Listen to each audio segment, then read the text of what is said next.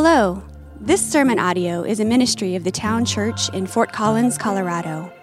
If you would like to learn more about us, how to connect, or how to support us, go to our website, the town church dot org.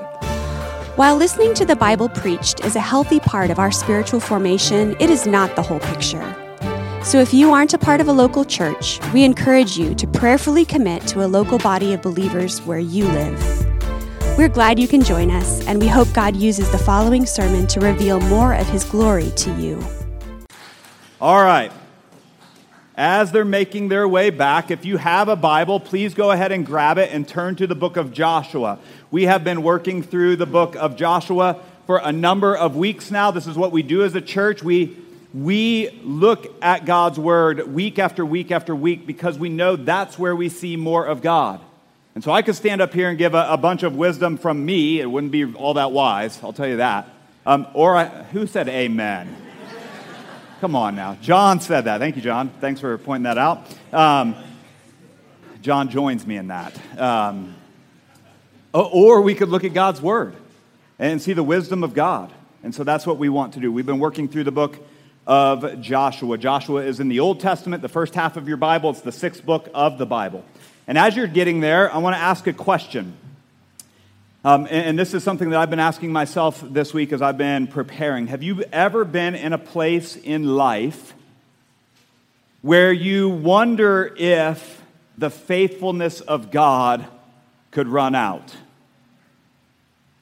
Have you ever been in a place in your life where, where you just sense like, I know God's been faithful, but it feels like I, I don't know where He is, and And maybe it's running out. Or or maybe you're in a place where you think, God's faithfulness to me has already run out. He's been faithful, but at some point He's going to give up on me, and it seems as if that, that time has come. He's been faithful. He's kept His promises. I don't need to doubt at all that He's called me to be faithful.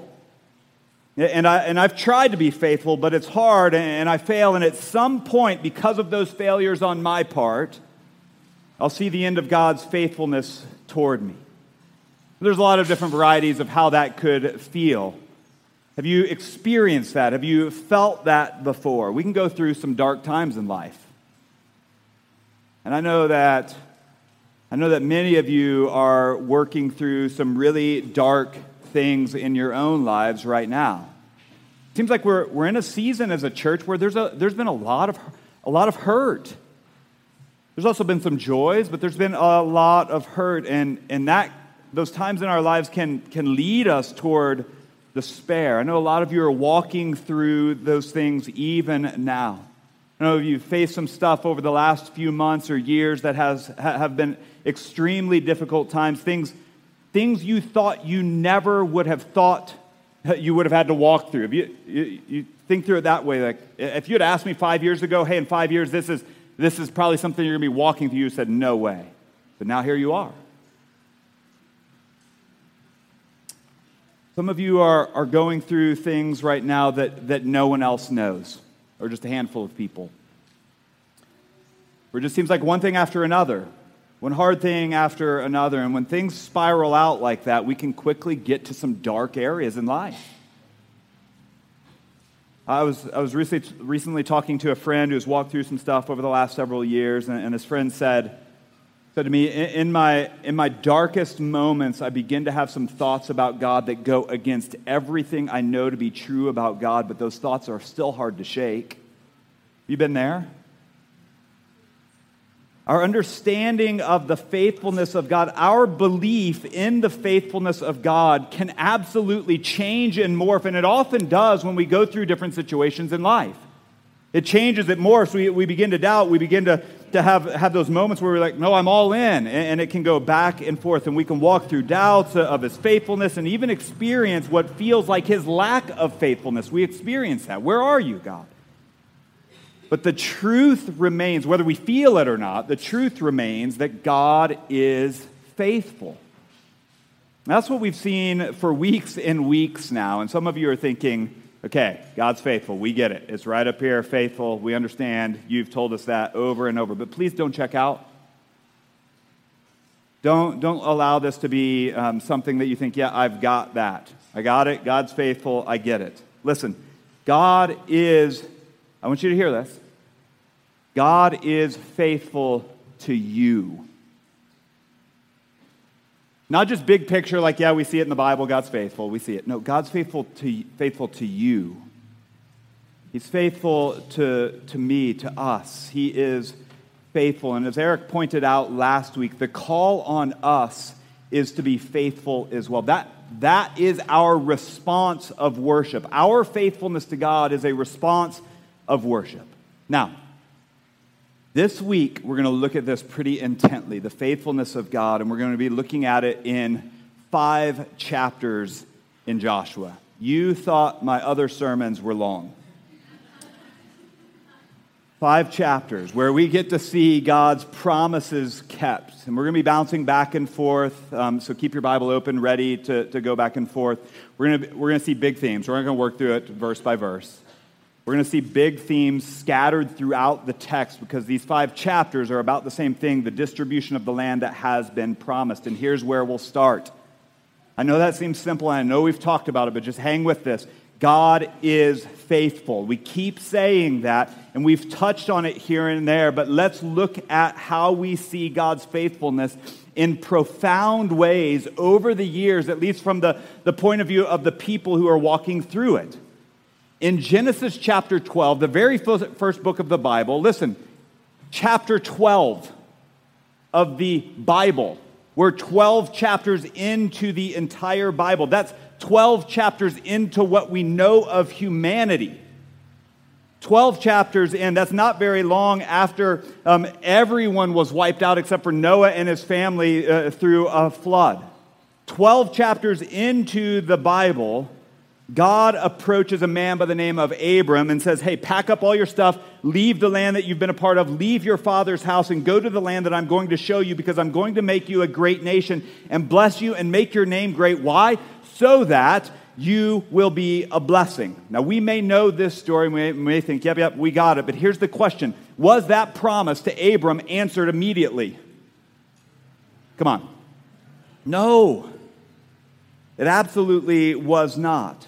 Was, was this God saying, here's what I'm going to do, Abram, and bam, there it was, he answered the promise, and they moved on? That's not the way it went. In fact, Abram, this guy who had a promise on him from God that, that he would be a great nation, from him would come a great nation, and they would go to a, a land. Abram struggled to have children of his own. So the question is, how would a great nation come from someone who, who, who is struggling to have a family of his own? That's the question that the, the reader is forced to ask as we enter into this. And you know, Abram was absolutely asking that. And so the story is a convoluted one. That's Genesis chapter twelve, the beginning, where land was promised. The story is a convoluted one from there. Abraham and Sarah have a son named Isaac. Isaac and Rebekah have Jacob. And Jacob has several sons. Jacob, who would be called Israel, has several sons, several of them having different moms. And through that lineage, there are problems. That's the, the, the P G way of saying what happens in those chapters. There are problems. There is conflict. There is sin. There is death. There is more conflict. There is more sin. There is more death. It's a wild, convoluted story, but there's this consistent thread through the entire thing. And what is that? This. God's faithful. God made a promise with Abram, and God always keeps his promises. And the whims and the ways of sinful humans will not stand in the way of God keeping his promises. The land that was promised to Abraham, that, that he would be a great nation, that, was, that, that promise to Abram would be fulfilled not through his son and not through the sons of Jacob, through uh, or not through uh, his son, but through the sons of Jacob, through Leah, Rachel, Zilpah, and Bilhah. Twelve sons that would become the twelve tribes, kind of, right? So let me let me show you what I mean by that. One of those sons, Joseph, was sold into slavery by his brothers, and, and Joseph then has two sons, Manasseh and Ephraim. We've heard, heard those names, right? And the inheritance from Jacob, Joseph would then give over. Instead to him, he would give it over to Manasseh and Ephraim, his sons. They replace then Joseph in this list of tribes that would get a piece of the promised land. If you're counting, that takes us up to thirteen, right? You take away one and you add two. I'm not good at math, went to public school. You, you just add that and you get thirteen. But remember, we've talked about this over the weeks, Levi, Jacob's son through Leah, would become a nation of priests and would not receive an inheritance of land, but their inheritance, this tribe, would be the service of God. So that brings us, take away one, that brings us back down to twelve. Twelve tribes, a part of the nation, receiving a great land. Convoluted, back and forth, really had to think through that this week as I was looking at how did all of this come about. Here's what we see. God is faithful. God is faithful to keep his promises even though some wildly sinful events occur. Even when his people are not faithful, God is. And it's because Joseph was sold into sl- Egyptian slavery that all of his brothers were brought into Egypt. It's because his brothers are now in Egypt that God's new leader, Moses, was born in Egypt. Moses was God's chosen leader who would lead the people out of slavery into freedom after four hundred years. So we're years, years, years beyond this promise. Listen, do you ever begin to lose hope that God is going to be faithful? Do you ever get to that place of thinking, at some point, God is going to give up on me? If, if so, I don't think we're alone. We have an example before us. These people are waiting. They know the promise and they're waiting, but God is faithful. And it may not be in our timing and it may not be in the ways that we would choose, but God is absolutely faithful. We've, we've not been promised land, have we? I don't, at least I, no one that I know of has been promised land. But because of Christ, we've been promised that God will be with us. And we've experienced that, haven't we? You've experienced that for sure. The promise of God being kept. We've been promised that God will not leave us or forsake us. And because of Christ, that's a promise that we've seen kept. And we've been promised by faith an, an eternal place of rest because of Jesus, an eternal city because of Jesus, free of sin, free of weeping, free of pain, in the presence of Jesus. We've been promised that, and it's coming. And so finally, God's people are freed from slavery, four hundred years of slavery, only to only to what? Only to wander in the wilderness. The promise, though, is still there to be kept. The promise is, is of land. God is faithful. He's going to keep a promise. There, he's going to move them forward. So after Moses dies in his disobedience, and after the Egyptian generation has died out in their rebellion, God brings up a new leader. Who's that leader? Oh, come on. Just say the name of the book that we're working through. Yeah, thank you. Thank you. Joshua. I'm, I know it's hot. I promise you it's hotter up here. Um, and so I need you to hang with me, all right? Joshua is, is the leader that God brings up. He's going to keep his promise to these twelve tribes who are ready to move forward into their new land. God is faithful. And that's what we see scattered throughout these five chapters. God is faithful.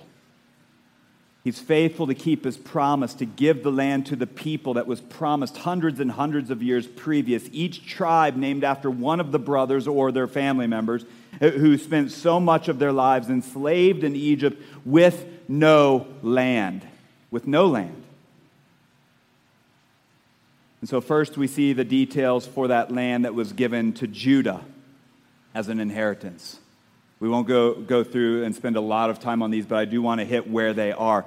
Given to Judah as an inheritance, every boundary, every mountain, every hill, every desert, every city, every village, every river, every stone, every spring, every coast of the sea, details of the inheritance given. I don't know if you read through this this week, these five chapters, and you probably thought I had so many people come up to me and say, what are you going to do with these five chapters? I don't know if you read through these chapters. They're hard to get through. Every single detail is laid out. This is an, an inheritance given to the tribe of Judah. Remember, an inheritance is, is given. It's not earned. So God is the giver. He's the one who owns this, and he gave it to his people, and the boundaries were exact. If he's going to give something, the boundaries are going to be exact. And so one by one, the author walks through all of the land that was finally given to the people as their inheritance. This is an event they had been anticipating for years. Anticipating, I'm sure, uh, uh, but, but I'm sure in the back of their minds, they were all wondering. We've got to think. Every last one of them is wondering, is this really ever going to happen? Is this really ever going to happen? And I've asked you all the question, my, my own heart, the question this week. Have there been moments where you've doubted the faithfulness of God, where you've thought, sure, God has been faithful, but it's going to run out at some point. Is this going to extend? Is it going to last? Is it, is it going to keep going? And I'm sure each of us has experienced that. You know the people who are wandering in the wilderness and now up against this land ready to go in are wondering if this inheritance, this promise of being a great people and a great land was actually going to happen. Like kids in the backseat of the vacation van. Are we there yet? Are we there yet? At some point in their minds, there's a doubt that they're ever going to get to that place. Right? And you've got to imagine that the people are beginning to think that. But God's faithful, so there's an inheritance given for Ephraim and Manasseh. Chapter sixteen and seventeen, sons of Joseph. Remember, the half, half tribe of Manasseh has already been given their land on the east side of the Jordan River with Gad and Reuben, um, but, but now it's that. We'll just fly through this. The inheritance for Benjamin is given in eighteen. The inheritance for Simeon in nineteen. The inheritance for Zebulun. The inheritance for Issachar, the inheritance for Asher, the inheritance for Naphtali, the inheritance for, a little bit less creative for this one, Dan, right? So all of this, ran out of cool names at this point. Um, all of this ha- has been given out. God is faithful. Every single boundary is meticulously laid out by God for his people. The boundaries were drawn by God. These are not boundaries like, hey, every man for himself, go get, get, get what's yours, um, run for it, whatever you can get, it's yours. No, this is God keeping his promises, and if God is going to keep his promise, he's going to keep it down to the detail. Boundaries are laid out. God is faithful. Listen, friends, God is faithful even when we are not. And I think we we see this in um, we, we see this in what we have scattered through these chapters. Throughout Joshua, Joshua, we've seen the disobedience of the people. It's woven through the people, not just heading into the promised land, but this is woven through the people even before them. Right? Moses, their leader, had been disobedient to God. The, the people um, with Moses, that, that Moses was leading, they were rebellious. Could we go all the way back? We could. Just keep going all the way back to Adam and Eve. They were disobedient. But listen, even as they were heading into the promised land, God had orders for them. He had commands for them. He had a way in which they wanted them to move forward. And so he says, we've already seen it, devote to destruction everything in the land so that when you inhabit the land, you won't be infected by the, the pagan cultures before you. This is your land. But we saw even in this first city, Jericho, Achan kept back some of the devoted things for himself. So we see a, a track record beginning in the very first chapters of Joshua the, of disobedience. Following that, some of the places were not completely destroyed. There's disobedience to God. The, the people thought they knew better, and so they left some of the cities alone. We don't need to take care of them. We'll, we'll just leave those alone. They didn't wipe them out. God is faithful even when we are not. So we see in the inheritance of Judah in verse sixty-three of chapter fifteen, we're, we're told that the Jebusites were left with the people of Judah because they were unable to drive them out. And it just continues. Chapter sixteen, verse ten, Ephraim did not drive out all of the people of Gezer, and they still live among them. It continues. Chapter seventeen, verse twelve, Manasseh did not take full possession of some of the Canaanite cities, so they still live among them. And we see later in chapter seventeen that the people of Ephraim and Manasseh come to Joshua, and they say, hey, you know we're a pretty big p- pretty get, big group of people, and we're going to need more land. And so Joshua says, great, so keep driving forward into the forest, clear it all out, clear out the hills, and, and that country is yours. Even though the people there have chariots made of iron, you can do it. It's God's words to the people, and the people leave the Canaanites there, not driving them out. Listen, God is faithful even when we are not. And if you know the Old Testament, you'll realize now the problems that are coming in the very next book, the book of Judges. When every person, how are they described? Did what was right in their own eyes. And what did they do? They pursued the ways of the pagan people who were living among them. Where did that start? Right here, where they didn't push out the people like God had said. God told them this would happen. If they didn't devote to destruction the people of the land they were given as an inheritance, and still God shows his faithfulness. He still continues to be faithful. His faithfulness does not waver. Listen, friends, this is the kind of God we have, isn't it? It's the kind of God we have. We have a God who graciously gives and gives and gives and gives. He's, he's faithful even when we are not. This is a pattern through the story of humanity, that God gives, that he's faithful, that he calls us to be faithful, and we try to be faithful, and even when we fail, that call on our lives is to be faithful. Uh, then, then if we fail, what's the call? Repent. And, and what is, what is repentance? It's a turning back to God, away from the things that we are pursuing, back to God. And when we do that, how does God respond? Graciously, open arms, welcomes us in. Who needs to hear that today? Been pursuing something, whatever that is, running toward it. You know it's in disobedience to God. You know it's not faithfulness to God, and you've been you've been convicted in some way, and you know you need to turn. When you do, God is ready to welcome you in.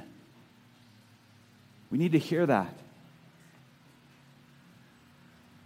Such a, a theme in Scripture.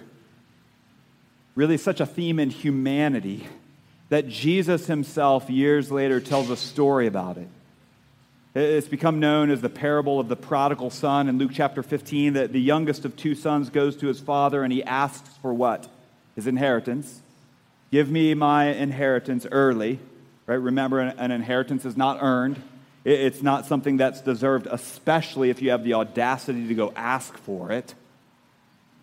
It's a gift, and so the father in the story generously, graciously gives the inheritance to his son, and the son goes out. We're told in chapter fifteen of Luke, verse thirteen, that, that he squanders it in reckless living. Hear that. He squanders it in reckless living. He, he blows it all on, on personal gratification. He, he, go, he does exactly what he wants to do. He He he lives what he thinks is his best life. Now, he, he goes out and he just does it. And I would imagine that some of you may be in this, that place right now, where you've had the opportunity to run out and, and do whatever it is you're wanting. No one's watching. I can do whatever I want. I, I can chase down that thing. You've taken the opportunity to run for it in all of the ways you think will be fulfilling. And some of those things are for a time. Some of you have been in that place. Maybe not now, but you've been there. Here's what we have to remember about the character of God. God is faithful and calls us to be faithful as well. He calls us to obedience. He calls us to turn. And when we're, when we're not faithful, he is the kind of God and he's the kind of Father who continues to call us back. And here's what's crazy. If and when we do return, if and when we do repent, if and when we turn around and go back to the Father, he will receive us. Hear that. The dad in the story in, in Luke chapter fifteen sees his son coming back after a season of rebellion, and we're told that when the dad sees his son, even off in the distance, the, the father runs toward the son to receive him and to accept him. We've got to see this. God is faithful even when we're not. It's our story. It's the human story. It goes all the way back through the twelve tribes. It, all, it goes all the way back to Adam and Eve. It is in our blood. And God is still the same. Friends, listen to that this morning, please. If you're running away from what you know God is calling you toward, would you wake up?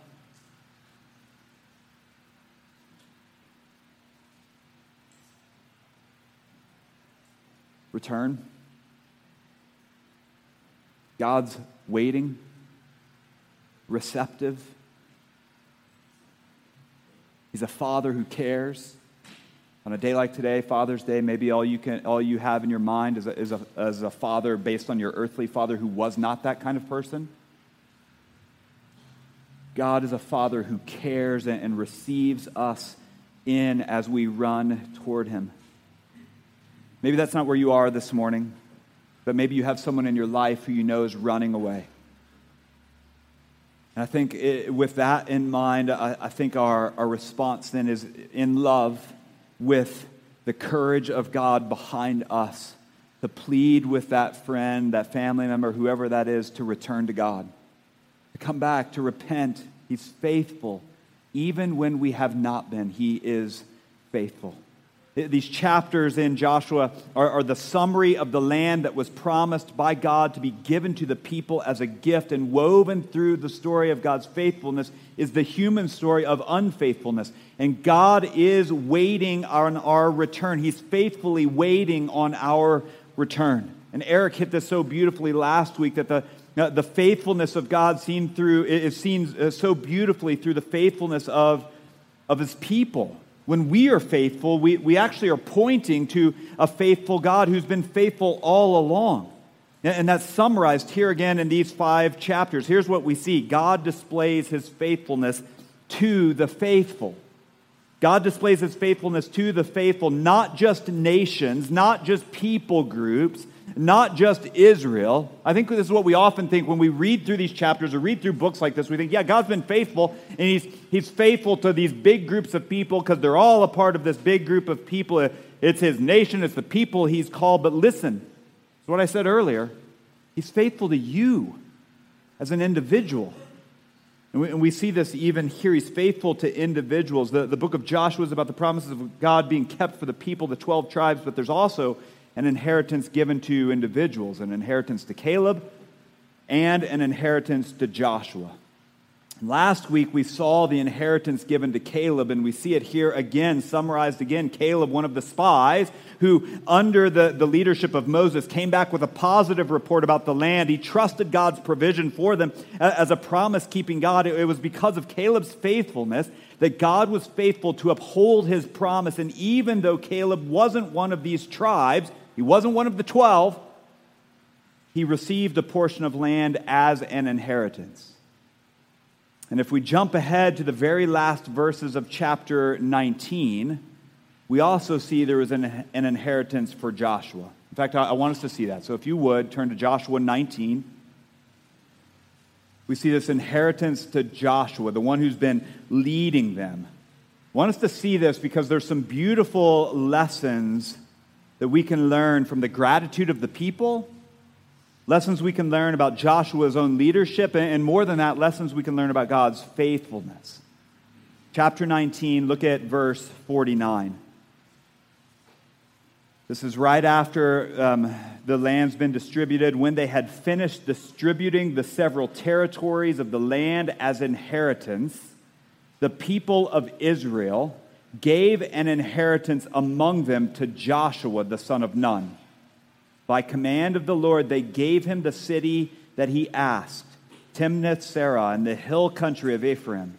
And he rebuilt that city and settled in it. Listen, the people together, all of the tribes together, after they have received the boundaries of their inheritance, they, they together, they, they get together, and, and they give an inheritance, uh, inheritance to Joshua. I think we need to see this. This comes from grateful hearts of the people. These are people who have been led well. The, the, the gratitude of the people in so many ways from so many people uh, have followed Joshua. And, and so Joshua, along with Eleazar, the priest, distribute the land to all the people, a promise that has been now fulfilled after hundreds and hundreds of years. Don't breeze over that. It's a promise now fulfilled, a promise given to Abraham and to Isaac and to Jacob hundreds of years previous, now fulfilled. And the people, with hearts of gratitude for Joshua's leadership, turn to him, and they speak a blessing of inheritance of land over him. And he gets a portion of it. And do you know what that land was that was given to him? What city was given to him? People of Timnath, come on. What city was given to him? Timnath, right? Did you know, you all who have fled the cost of living here are living in the promised land of Joshua? Timnath Sarah, a city in the hills of Ephraim. Could this be a lesson?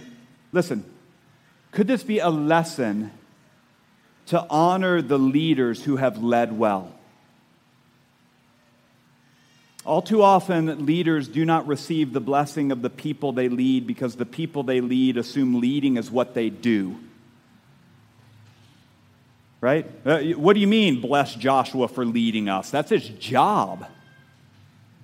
Right? But, but he's done it well, and he's commended by the people for it.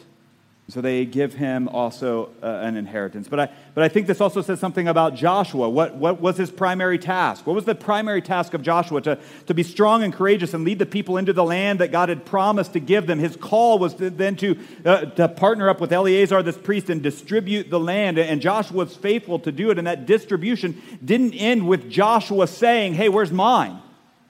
Did it? it? Joshua distributes the land, and because he, he does that because that's what God has asked them to do. He took care of the people first that, that, that God had asked him to lead. It. It wasn't until all of that was accomplished that Joshua received his inheritance. Friends, that is leadership. That is leadership. That is humble, can I even say Christ-like leadership, that Joshua would do nothing from selfish ambition or conceit, and in humility he counted others more significant than himself, and he took uh, not only looked not only to his own interests but also to the interests of others. He emptied himself by serving, humbling himself to the constraints that God had for him. That is God-honoring, Christ-like leadership. Joshua has been faithful to do that. And so God then displays his faithfulness to Joshua as well. We're told in verse fifty that the, the inheritance Joshua received from the people was by the command of the Lord. So this wasn't just like an office pool where they pooled together some land to give to Joshua. This was by the command of God to do. God displays his faithfulness to the faithful, to Caleb and to Joshua, to, an in, to individuals. And just like Eric pointed out last week, the end goal of our faithfulness is to point back to God's faithfulness. Can I ask you this, friend? Where has God been faithful to you? You think about that often? Are you just so into the, like, oh, I'm just a Christian and I roll with things. I don't know. I don't think about those things. No, where has God been faithful to you? Does it, does it cause you then to endure in your faithfulness to him? I've had so many conversations with, with people who are going through some really hard things right now, and, and my prayer for them is, is just really one word, and that's this word, endurance. Endurance. Yeah, I, I pray that God would remove whatever that, that hardship is, and that God would heal, and God would do, do some really powerful things, but, but my prayer overarching is endurance. I'll tell you this, and many of you know this, but the last year for me has been probably the hardest year of my life. I can't think of any year that's been harder than this last one.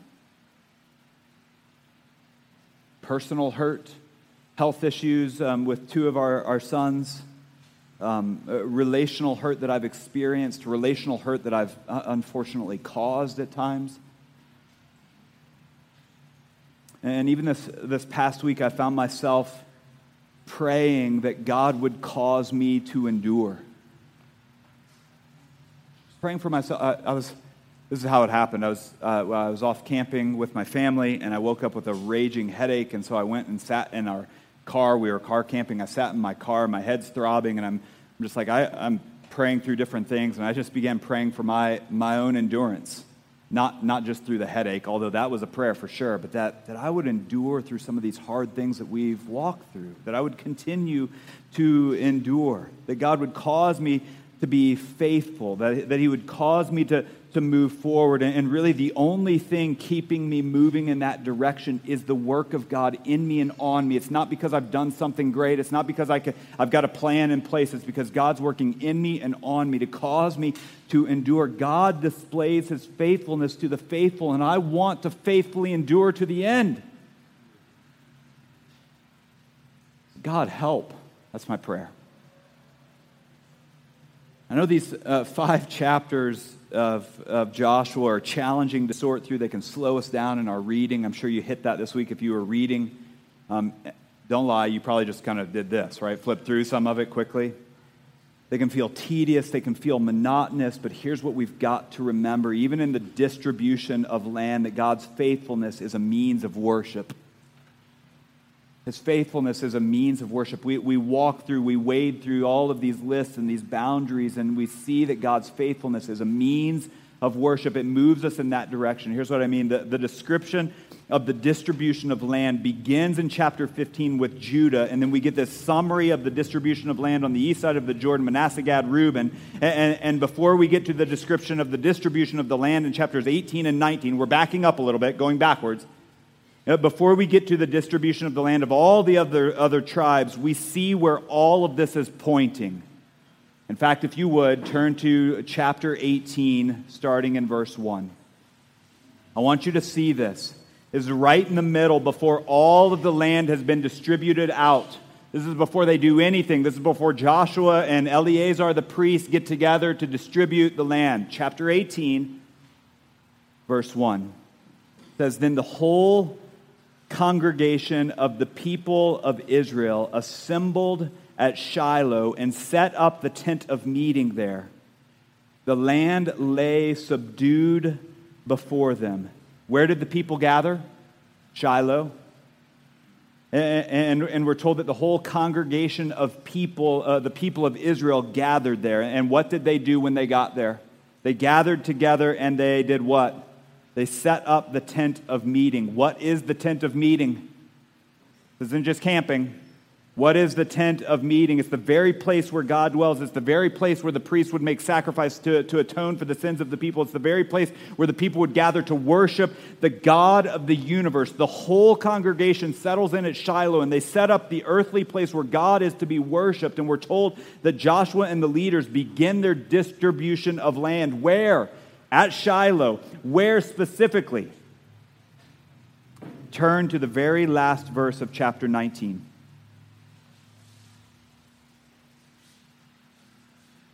Listen to that noise, by the way, people. That's Bibles turning. That's us together as a church looking at the Holy Word of God. Hear that. Chapter nineteen, very last verse, fifty-one.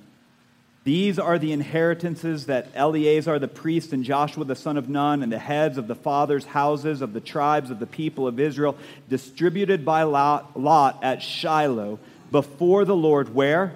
"At the entrance of the tent of meeting. So they finished dividing up the land." Here's what we see. The distribution of the land was conducted by Joshua and this priest and the leaders of the tribes. Where? At Shiloh. Where at Shiloh? At the entrance of the tent of meeting. Here's the, here's the light bulb. God's faithfulness is a means of worship.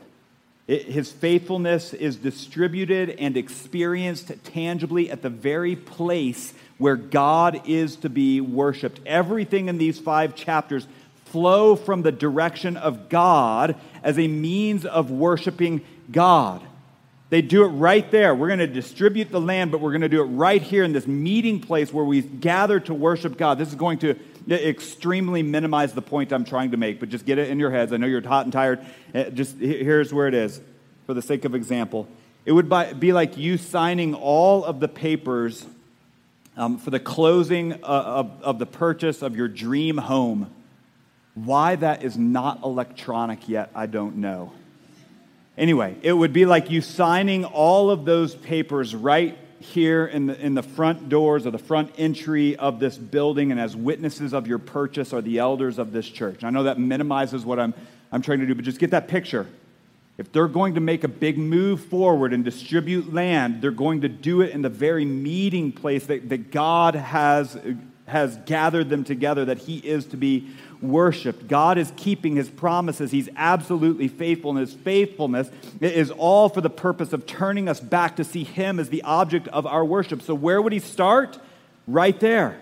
God's faithfulness to uphold his promise to give the inheritance of land flows from the only appropriate starting point. That starting point is the worship of God himself. The entrance of the tent uh, to the tent of meeting. God's faithfulness is a means of worship. His faithfulness starts with his worship and ends with his worship, and God is all over all of this. He is the point. That's why all this land is being given out, so that they would turn back. Can I ask the question I asked earlier? Where has God been faithful in your life? Where? Where have you seen it? Where have you experienced it? How have you seen his faithfulness? Think of something. Maybe something comes to mind very quickly. Can I just, can I just ask this? What's the point? What's the point of his faithfulness? Where does your perspective need to change in that? Think about it. How often, even unintentionally, do we expect God's faithfulness toward us because we deserve it? We would never say that. No one would ever say that here. But we have that in us. I deserve this. I've been faithful. I deserve this. Or, or, or why would he not be faithful? I, I, I've done this and I've done that. Or, or maybe even here. Wow, God is faithful, and I'm so blessed. But who's the point? Me.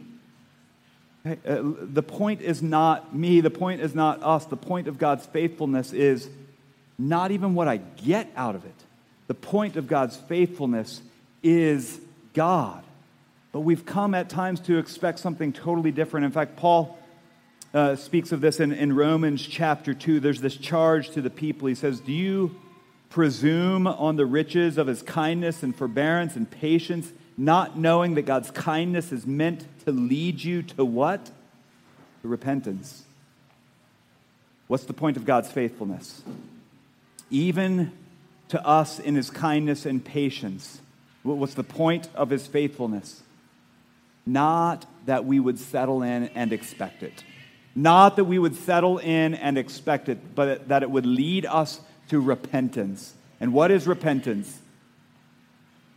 A little action here. I'm going to show you. Like, I'm walking towards something I know I shouldn't be walking to. Repentance is turning from that. But turning to what? Turning back to the worship of God, right? And, and so there's this call back to the worship of God. The faithfulness of God pulls us back to that. Where does your perspective need to change on the faithfulness of God to you? Does it lead you to worship him? Does it lead you to, to turn to him? I just ask this, if not, why? If it doesn't lead you in that direction, why?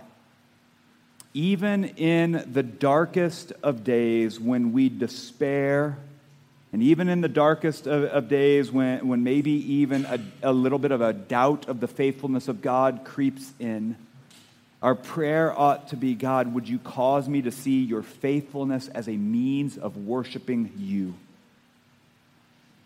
Five chapters of land distribution. You all made it. Good job.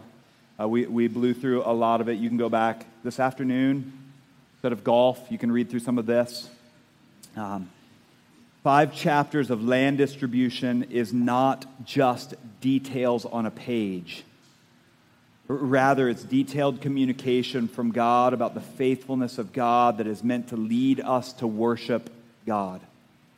This is the kind of God we have. And so this morning, here's how I want to end. I want to end by, by praying for us um, that, that, that where our hearts are bent toward entitlement, where our hearts are bent toward, hey, I, I deserve this, or where our hearts are bent toward despair, or where our hearts are bent toward doubt, that the faithfulness and kindness of God would lead us to repentance, would lead us to a worship of who God is. And I pray that this morning, and we'll continue. Let's pray. Oh God, my prayer for my own heart this morning is that I would see your faithfulness. You have been faithful. Where, that I would see your faithfulness as a means of worship, that it would turn me back to worship you. I confess, God, that so often I see your faithfulness as, as, as you just keeping your promise. And I think, well, th- there's God. That's his character. He's keeping his promise. And I move on. And I don't often think about it in, in ways that would lead me then to worship you, that it would lead me to, to turn from you and turn um, uh, uh, turn to you from, from what I'm walking toward. So would you help me in that? Would you help me to see your faithfulness as a means of worship? You've been faithful through these tribes and through Israel. You've been faithful. You've been faithful in our own lives. You, you've been near us. You've promised to be near us and with us and not forsake us. And that, that promise is upheld by Jesus who came to be near us. And so my prayer this morning for anyone in this room who has wandered away or walked away, that they would sense the loving, uh, the loving call of a father back. That there would be a turn back to a father who's ready to receive. Would you do that in hearts even now? If there's anyone in this room who just wandered in here and thinks, wow, this is a hot, really hot room to be in, but there's something there, God's doing something. Would you cause that to not stop this morning, but there would be a turning to you? Would you spark in all of us an interest in knowing you, God, our Father? Cause us to see your faithfulness as a means of worship. Ask all this in the name of Jesus. Amen.